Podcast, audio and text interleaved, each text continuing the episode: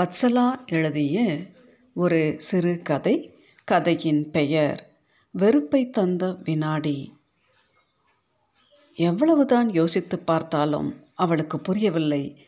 அவள் அவனை எப்பொழுதிலிருந்து வெறுக்க ஆரம்பித்தாள்? இந்த அருவருப்பு கலந்த வெறுப்பு அவள் மனதில் எத்தருணத்தில் தோன்றிற்று? வெறுப்பை தந்த அந்த வினாடி எது? அவன் தட்டை வலித்து சாப்பிட்டு கொண்டிருந்தான். நடுநடுவே பாயசத்தை சுர் என்று உறிஞ்சி குடித்து கொண்டிருந்தான். எந்த மனநிலையிலும் அவள் பண்டிகைகளை கொண்டாட தவறுவதில்லை. அப்படி செய்வதன் மூலம் தன் வாழ்க்கை அப்நார்மலானது இல்லை என்று அவள் தனக்குத்தானே நிரூபிக்க முயன்று கொண்டிருந்தாள். அவன் சாப்பிட்ட விதமே அவளுக்கு ஒருவித அருவருப்பை உண்டாக்கியது.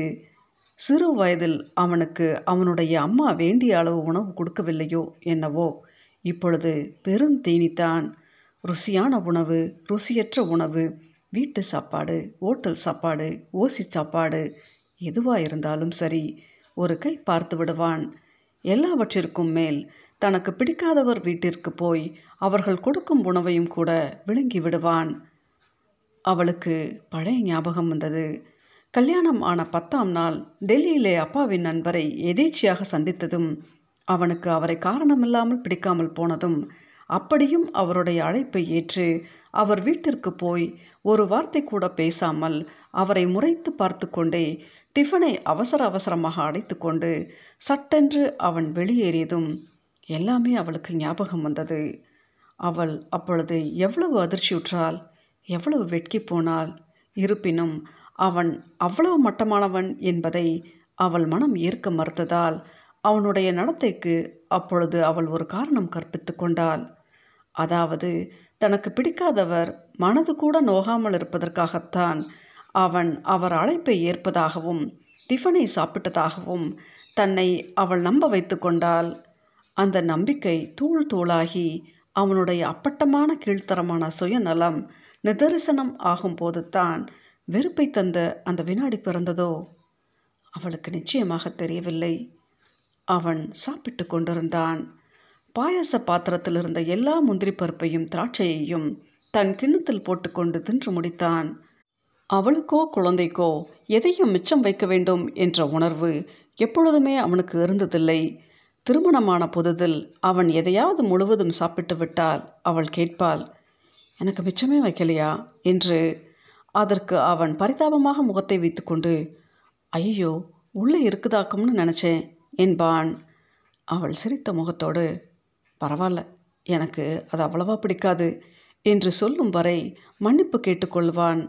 இந்த நாடகம் பல தடவை நடந்தும் இது நாடகம் என்று அவளுக்கு தெரியவில்லை. தான் எப்படி அவ்வளவு முட்டாளாக இருந்தோம் என்று இப்பொழுது அவளுக்கு வியப்பாக இருந்தது. பிறந்த வீட்டில் அவள் தாய் தந்தைக்கு செல்ல பெண் சூதுவாது தெரியாமல் வளர்ந்தவள் உண்மையான உறவுகளை மட்டுமே அறிந்தவள். அதனால் பொய்யும் புனை சுருட்டுமே அஸ்திவாரமாக கொண்ட அவனுடைய சுபாவத்தை அவளால் சீக்கிரமாக புரிந்து கொள்ள இயலவில்லை. அந்த இயலாமையிலும் ஒரு லாபம். ஆம் அதன் காரணமாகத்தான் அவள் சில மாதங்களையாவது ஒரு அசட்டு ஸ்வர்க்கத்தில் கழித்தாள். அச்வர்க்கம் நீர்க்குமிழியாய் வெடித்தபோது வெறுப்பை தந்த அந்த வினாடி வந்திருக்க வேண்டும். அவன் சொல்வதெல்லாம் பொய். பொய்யை தவிர வேறு ஒன்றுமில்லை என்பதை அவள் எப்பொழுது உணர்ந்தாள்? அவளுக்கும் தெரியவில்லை. நினைவுகளில் மூழ்கியிருந்தவளுக்கு திடீரென்று நினைவு வந்தது. குழந்தைக்காக கொஞ்சம் பருப்பை எடுத்து உள்ளே வைக்கவில்லை என்று உடனே பருப்பு கிணத்தை பார்த்தாள். அவள் பயந்தபடியே அவன் பருப்பை காலி செய்துவிட்டிருந்தான் அவள் மேலோ அல்லது குழந்தையின் மேலோ உள்ள வெறுப்பினால் அப்படி செய்தான் என்பதில்லை. அவனை பொறுத்தவரை இந்த விஷயத்தில் சகல ஆத்மாக்களும் ஒன்று. இதில் மட்டும் அவன் கீதையின் உபதேசத்தை பின்பற்றினான். சாப்பாடு என்று வந்துவிட்டால் அவனுடைய உலகம் மிக சிறியதாகிவிடும். அதில் அவனை ஆட்டுவிக்கும் அவனுடைய அம்மாவுக்கு கூட இடம் கிடையாது. ஒரு நாள் குழந்தைக்கென வாங்கி வைத்திருந்த வாழைப்பழத்தை திருட்டுத்தனமாக வாயில் அடைத்துக்கொண்டு அவன் அவசரமாக சமையலறையிலிருந்து வெளியேறுவதை பார்த்துவிட்டாள் அதுவரை இம்மாதிரியான சில்லறை உணவு திருட்டுகள் எல்லாம் அவள் தன் வீட்டில் பாத்திரம் தேய்க்கும் பதினான்கு வயது சிறுமியை சந்தேகித்து கொண்டிருந்தாள். உண்மை வெளிச்சத்துக்கு வந்த அந்த கணம் வீட்டில் ஒரு திருடனை வைத்துக்கொண்டு ஒரு அப்பாவி ஏழை குழந்தையை சந்தேகித்து வந்ததற்காக குற்ற உணர்வு அவளை தாக்கியது. ஒருவேளை அந்த தாக்குதலின் எதிரொலியாகத்தான் அவள் மனதில் வெறுப்பு எழுந்ததோ? இருக்கலாம். அவன் தண்ணீரை குடித்து பெரிதாக ஒரு ஏப்பம் விட்டான். அவன் முகத்தில் திருப்தி மண்டி கிடந்தது. இது அவளால் புரிந்து கொள்ள முடியாத ஒன்று.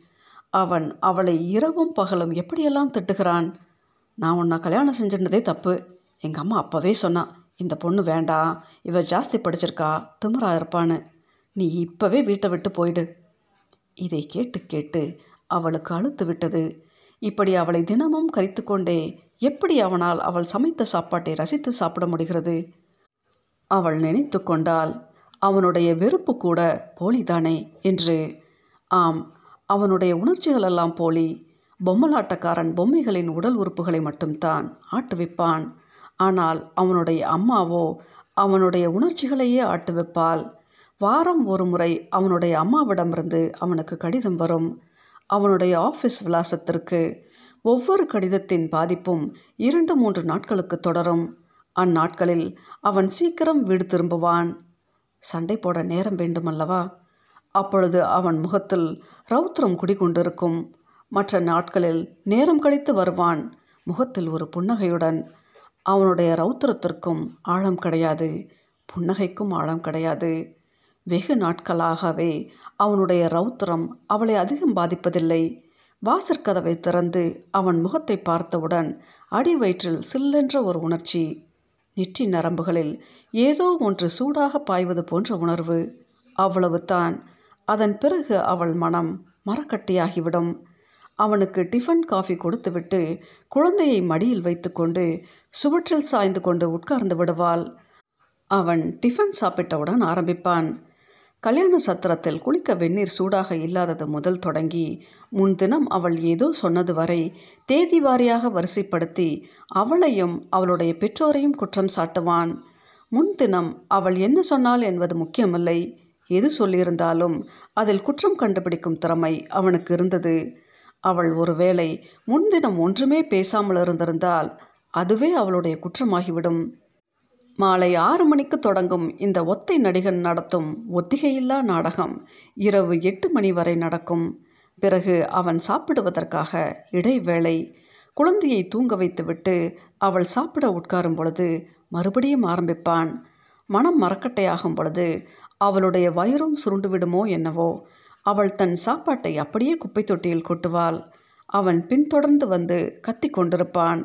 அவளுக்கு அதிர்ஷ்டம் இருந்தால் இதற்கு பிறகு நாவல் படிப்பதற்காக இரண்டாவது இடைவேளை. வேலைகளை முடித்துக்கொண்டு குழந்தைக்கு தூக்கத்திலேயே பாலூட்டிவிட்டு வெகு நேரம் முயற்சித்து தூங்கத் தொடங்குவாள். அதற்குள் அவன் நாவலை முடித்துவிட்டு அவளை எழுப்பி மறுபடியும் போர் தொடுப்பான். அவனுக்கு தூக்கம் வரும் வரை இது தொடரும். ஒரு முறை போரின் உச்சக்கட்டத்தில் அவளை வீட்டை விட்டு வெளியே தள்ளி கதவை தாளிட்டு விட்டான். சப்தம் கேட்டு தூக்கத்திலிருந்து விழித்து கொண்ட குழந்தை அரைகுறையாக நிலைமையை புரிந்து கொண்டு ஓவென்று அழத் தொடங்கினாள். இதுவும் ஒரு நாடகம்தான் என்றும் அவளுக்கு தெரியும். அதனால் தானோ என்னவோ நடுநிசியில் வீட்டிற்கு வெளியில் தள்ளப்பட்டதற்காக அவள் அவமானப்படவில்லை. டில்லியின் ஜனவரி மாதத்து குளிர் கூட அவளுடைய மனதில் எழுந்த ஒரே எண்ணம் தன் குழந்தையின் மனதில் பயம் உறையும் முன் அந்த நிலைமைக்கு எப்படியாவது முடிவு கட்ட வேண்டும் என்பது தான். அவளிடம் அவன் மனித தன்மையற்று நடந்து கொள்வதை மற்றவர் அறிவதை அவன் விரும்ப மாட்டான் என்பது அவளுக்கு தெரியும். ஆகவே அவனுடைய அந்த பலவீனத்தை தாக்கினால் உணர்ச்சிகளை தாண்டிய சன்ன குரலில் சொன்னால் கதவை திறங்கோ அடுத்த வீட்டு மாதாஜி விளக்க போட்டு கதவை திறக்கிறா. அவ பார்த்துட்டா உங்களை தான் தப்பாக நினப்பா. அவன் உடனே கதவை திறந்து வைத்தான். அவனை தள்ளி சென்று குழந்தையை வாரி அணைத்து சமாதானப்படுத்தினாள். இரவு முழுதும் குழந்தை மடியிலேயே தூங்கினாள். தூக்கத்தில் கூட குழந்தைக்கு நடுநடுவே பயத்தினால் தூக்கி போட்டது. அன்று அவள் அவனை பார்த்த பார்வையில் அதற்கு பிறகு அந்த நாடகத்தை அவன் நடத்தவில்லை. அவள் நினைத்து கொண்டாள் ஒருவேளை இப்படி அவன் சண்டை போட ஆரம்பித்த பிறகுத்தான் விருப்பி தந்த அந்த வினாடி வந்ததோ? இல்லை என்று தோன்றியது. இப்படி அவன் அதி உக்கிரமாக சண்டை போடத் தொடங்கியது. கடந்த ஒரு வருடமாகத்தான். திருமணமான புதிதில் கூட அம்மாவின் கடிதங்கள் அவனை பாதித்தது உண்டு. ஆனால் அப்பொழுதெல்லாம் அவன் தன் கோபத்தை வேறு விதமாக காண்பிப்பான். நாட்கணக்கில் அவளுடன் பேசாமல் இருப்பான். அவனை தன் சிறிய சாம்ராஜ்யத்தின் அரசனாக எண்ணியிருந்த அவளுக்கு இது சித்திரவதையாக இருக்கும். தூண்டி தூண்டி காரணம் கேட்ட பின் திருமணத்தின் போது அவளுடைய பிறந்த வீட்டினர் அவனுக்கோ அல்லது அவனுடைய அம்மாவுக்கோ செய்த அவமரியாதையை அல்லது செய்யத் தவறிய மரியாதைக்காக அவர்களை குற்றம் சாட்டுவான். அவளை நேரடியாக ஒன்றும் சொல்ல மாட்டான். திருமணத்தன்று உள்ளங்கை வேர்க்க ஹோமப் புகையில் குருடாகி அமர்ந்திருந்த அவளுக்கு அவனுடைய குற்றச்சாட்டுகளில் முக்கால் பாகம் அவனுடைய அம்மாவின் கற்பனை என்று தெரியாது. அவன் சொல்வதை நம்பி நடந்த தவறுகளுக்கும் நடக்காத தவறுகளுக்கும் பல முறை தன் பிறந்த வீட்டினர் சார்பில் அவனிடம் மன்னிப்பு கேட்டுக்கொள்வாள். மாமியாருக்கும் மன்னிப்பு கேட்டு கடிதங்கள் எழுதுவாள்.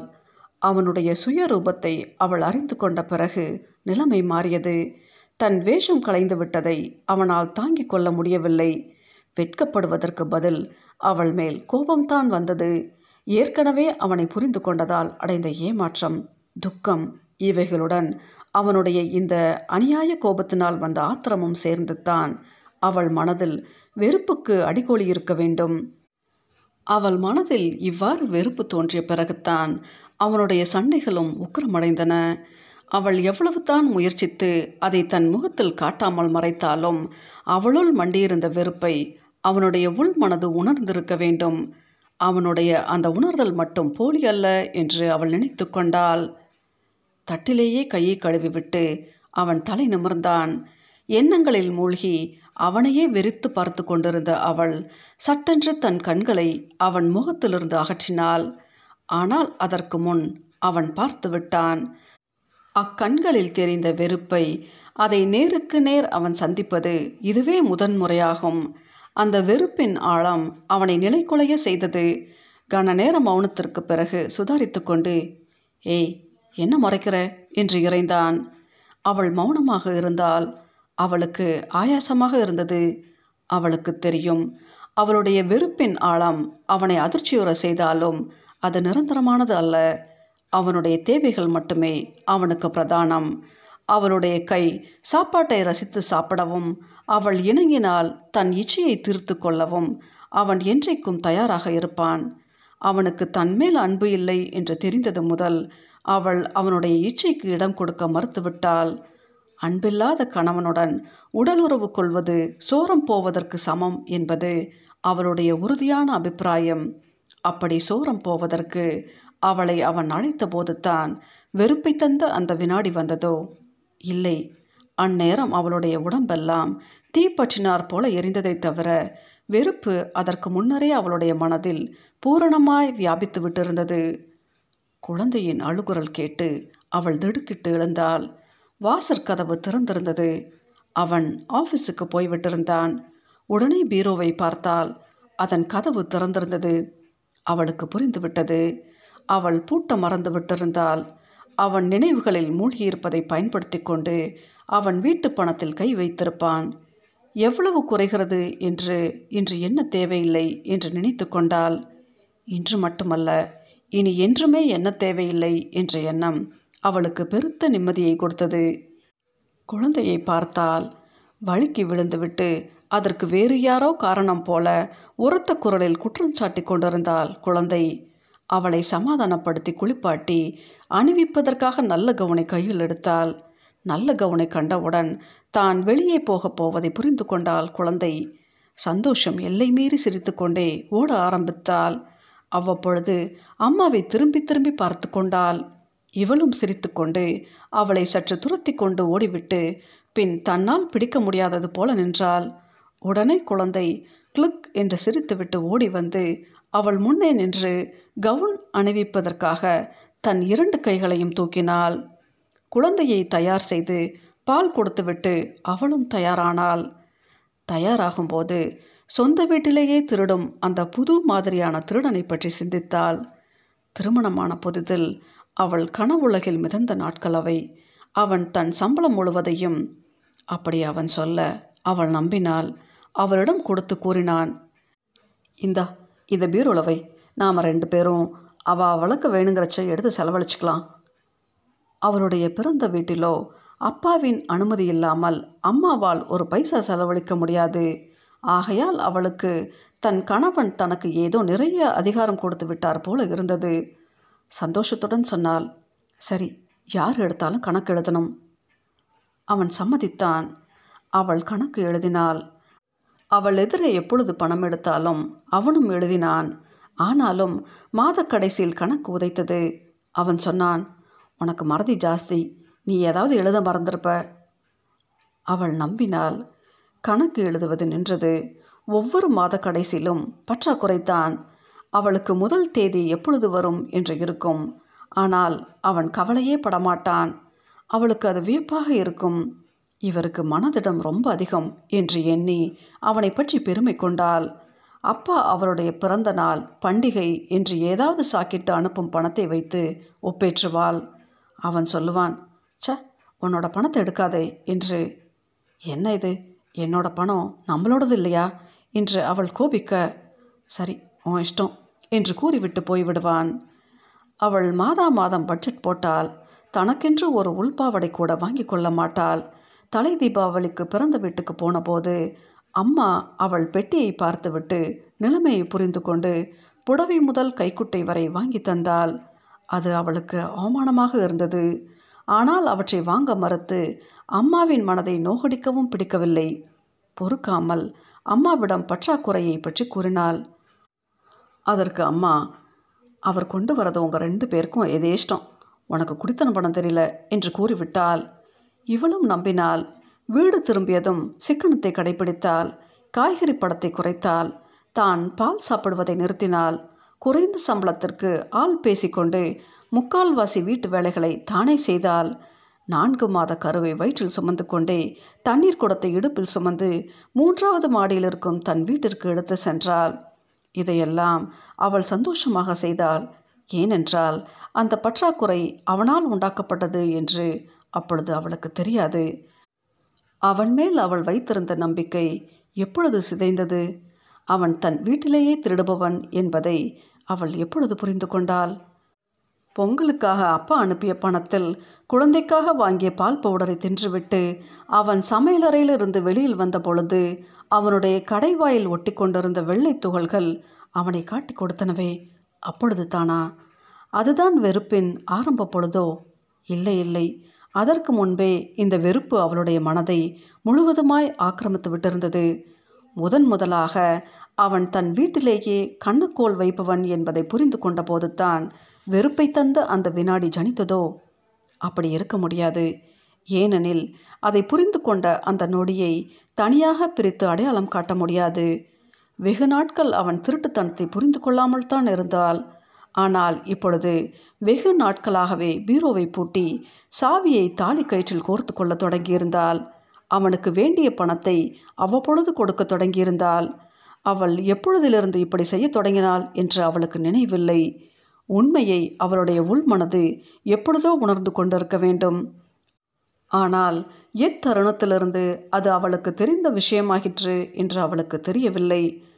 ஆனால் ஒன்று தெரிந்தது அந்த திருட்டுத்தனத்தை உணர்ந்த நாளிலிருந்து அவள் அவனுடன் சண்டை போடுவதை நிறுத்திவிட்டாள். அதற்கு கூட அவனுக்கு தகுதியில்லை என்று அவளுக்கு தோன்றிவிட்டது. அவனுடைய திருட்டுத்தனத்தை உணரும் முன்பே அவனுடைய போலித்தனத்தை அவள் தெரிந்து கொண்டு விட்டால் அவளுக்கு தெரிந்துவிட்டது அவனுடைய அன்பு போலி கோபம் போலி அதிகாரம் போலி கத்தல் போலி வார்த்தைகள் இரவல். இத்தனை யோசனைகளுக்கும் நடுவே அவள் கை மட்டும் வேலை செய்து கொண்டிருந்தது. தன் உடைகளையும் குழந்தையின் உடைகளையும் சூட்கேஸில் எடுத்து வைத்தால் திறந்திருந்த பீரோவின் கீழ்த்தட்டிலிருந்து தன் ஃபோட்டோக்களை கீழெல்லாம் விரைத்து கொண்டே குழந்தை எடுத்து வந்தாள். அம்மாவும் தானும் சேர்ந்திருந்த ஃபோட்டோவுக்கு இச் என்று முத்தம் கொடுத்து அம்மா என்று அறிமுகம் செய்தால் குழந்தைக்கு கிட்டத்தட்ட இரண்டு வயதாகியிருந்தது. மகா புத்திசாலி எல்லாவற்றையும் புரிந்து கொள்கிறாள். ஆனால் அம்மாவை தவிர வேறு எந்த வார்த்தையும் பேச வரவில்லை. இவளுக்கு ஒரு சந்தேகம். தன்னுடைய நிகழ்கால வாழ்க்கைத்தான் இதற்கு காரணமோ என்று. அவன் அவருடன் சண்டை போடுவது குழந்தையை உண்மையில் வெகுவாக பாதித்தது. அவன் கத்தும் போதெல்லாம் குழந்தை அவருடைய முகத்தையே உற்று பார்த்து கொண்டிருப்பாள். அம்மாவின் முகத்தில் வேதனையின் சாயலை கண்டுவிட்டால் கூட குழந்தையின் உதடுகள் துடிக்கத் தொடங்கும். ஓர் அழுகையின் ஜனனம். அதனால் அவள் பல்லை கடித்துக்கொண்டு தன் உணர்ச்சிகளை மனதின் அடித்தளத்தில் அழுத்தி குழந்தையை பார்த்து சிரித்துக்கொண்டே இருப்பாள். திடீரென்று தன் அம்மாவின் உபதேசம் ஞாபகத்திற்கு வர அவன் அவளை அடிக்க கையை ஓங்குவான். குழந்தை அரண்டு விடுவாள். அவள் குழந்தையை அணைத்து கொண்டு அவனையே சலனமில்லாமல் பார்ப்பாள். அவனுடைய கை இறங்கிவிடும். அடிக்க அவனுக்கு தைரியம் கிடையாது. அவளுக்கு இருந்தது அந்த தைரியம். ஆனால் அடியில் அவளுக்கு நம்பிக்கை இல்லை. அவள் தினம் சண்டை போடுவதில்லை. அதற்கு சில வழிமுறைகள் உண்டு. மாத தொடக்கத்தில் அவன் கையில் பணம் புரளும் அவனுடைய உண்மையான சம்பளம் அவனுக்கும் கடவுளுக்கும் மட்டுமே தெரியும். அப்பொழுதெல்லாம் அவன் நைட் டியூட்டி என்று கூறி எல்லா விதத்திலும் ஃபுல்லாக நேரம் கழித்து வந்தவுடனேயே தூங்கி விடுவான் நைட் டியூட்டி நைட் ஷோவில் தான் என்பது அவளுக்கு தெரியும். அம்மாவின் கடிதத்தால் அவன் பாதிக்கப்படும் நாட்களில் சண்டை கத்தல் குற்றச்சாட்டுகள் என்று நாடகங்கள் நடக்கும். கையில் அதிக பணமும் இல்லாமல் அம்மாவின் ரிமோட் கண்ட்ரோலும் இயங்காத நாட்களில் மறுபடியும் நைட் டியூட்டி தான். ஆனால் ஒரு வித்தியாசம் அவனுடைய பாக்கெட்டில் டிக்கெட்டுகள் ஒன்றுக்கு பதில் இரண்டு இருக்கும். முதலில் இது அவளுக்கு வியப்பாக இருந்தது. ஏனெனில் அவனுக்கு நண்பர்களே கிடையாது.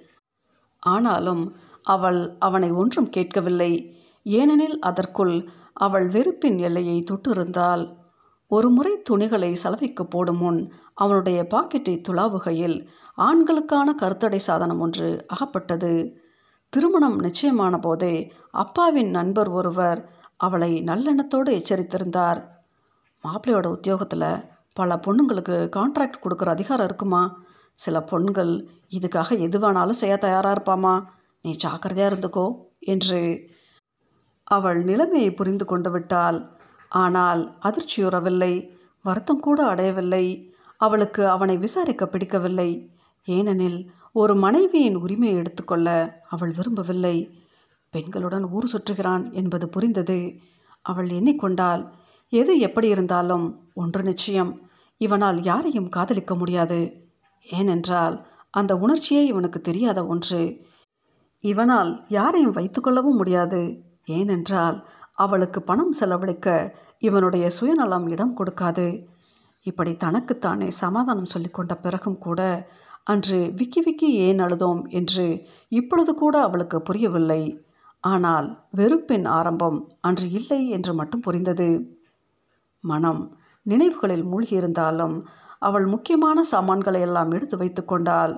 அம்மி முதல் சோஃபா செட் வரை எல்லாமே அவள் அப்பா வாங்கி தந்தது. அவனுடைய முக்கால்வாசி உடைகளையும் சேர்த்து தன்னுடைய பொருட்கள் எல்லாவற்றையும் அவள் எடுத்துக்கொண்டாள் இந்த வீடே காலியாகிவிடும். அவ்வளவு கீழ்த்தரமாக நடந்து கொள்ள அவளுக்கு விருப்பமில்லை. ஆகவே பல சாமான்களை அவனுக்கு பிச்சையிட்டு விட்டால் தன்னுடைய எம்எஸ்சி புத்தகங்களையும் சான்றிதழ்களையும் எடுத்து வைக்கும் பொழுது இனி இவைகள்தான் என் மூலதனம் என்று எண்ணிக்கொண்டால் வாசலில் வந்து தெருவில் போன டாக்ஸியை கூப்பிட்டால் வயதான சர்தார்ஜி டிரைவர் அவளை ஒரு சாமானும் தூக்கவிடவில்லை அடுத்த வீட்டுக்காரி முகத்தில் ஒரு பெரிய கேள்விக்குறியோடு எல்லாவற்றையும் பார்த்து கொண்டிருந்தால் நல்ல வேளை அதிகம் பழகாததால் கேள்வி நாக்குக்கு வரவில்லை. அதை சாதகமாக்கி கொண்டு வீட்டின் சாவியை அவரிடம் கொடுத்து அவன் வீடு திரும்பும் பொழுது கொடுத்து விட சொன்னாள். குழந்தையை தூக்கி கொண்டு டாக்ஸியில் ஏறி சவுத் எக்ஸ்டென்ஷன் ஜாயியே என்றாள். குழந்தை ஜன்னல் வழியே வேடிக்கை பார்த்து கொண்டும் நடுநடுவே கைகொட்டி சிரித்து கொண்டும் இருந்தால் டிரைவரின் முன்னிருந்த சிறிய கண்ணாடி வழியே அவனுடைய வெள்ளை தாடியை பார்த்து பார்த்து சிரித்தாள். அவரும் அன்பு பொங்க சிரித்து கியோன் பேட்டி என்றார். அவள் மௌனமாக இல்லை என்று தலையாட்டினாள். கையில் இருந்த விலாசத்தை பார்த்து அவருக்கு வழி சொன்னால் வீடு வந்துவிட்டது நல்ல வேளை அண்ணாவுக்கு டில்லி மாற்றலாகியது. இல்லாவிட்டால் இன்னும் சிரமமாக இருந்திருக்கும் என்று எண்ணிக்கொண்டால் டாக்ஸி நின்ற சத்தம் கேட்டு அப்பாவும் அம்மாவும் வாசலுக்கு வந்தார்கள். அவள் குழந்தையோடு இறங்குவதை பார்த்தவுடன் அவர்களுக்கு சந்தோஷம் தாங்கவில்லை.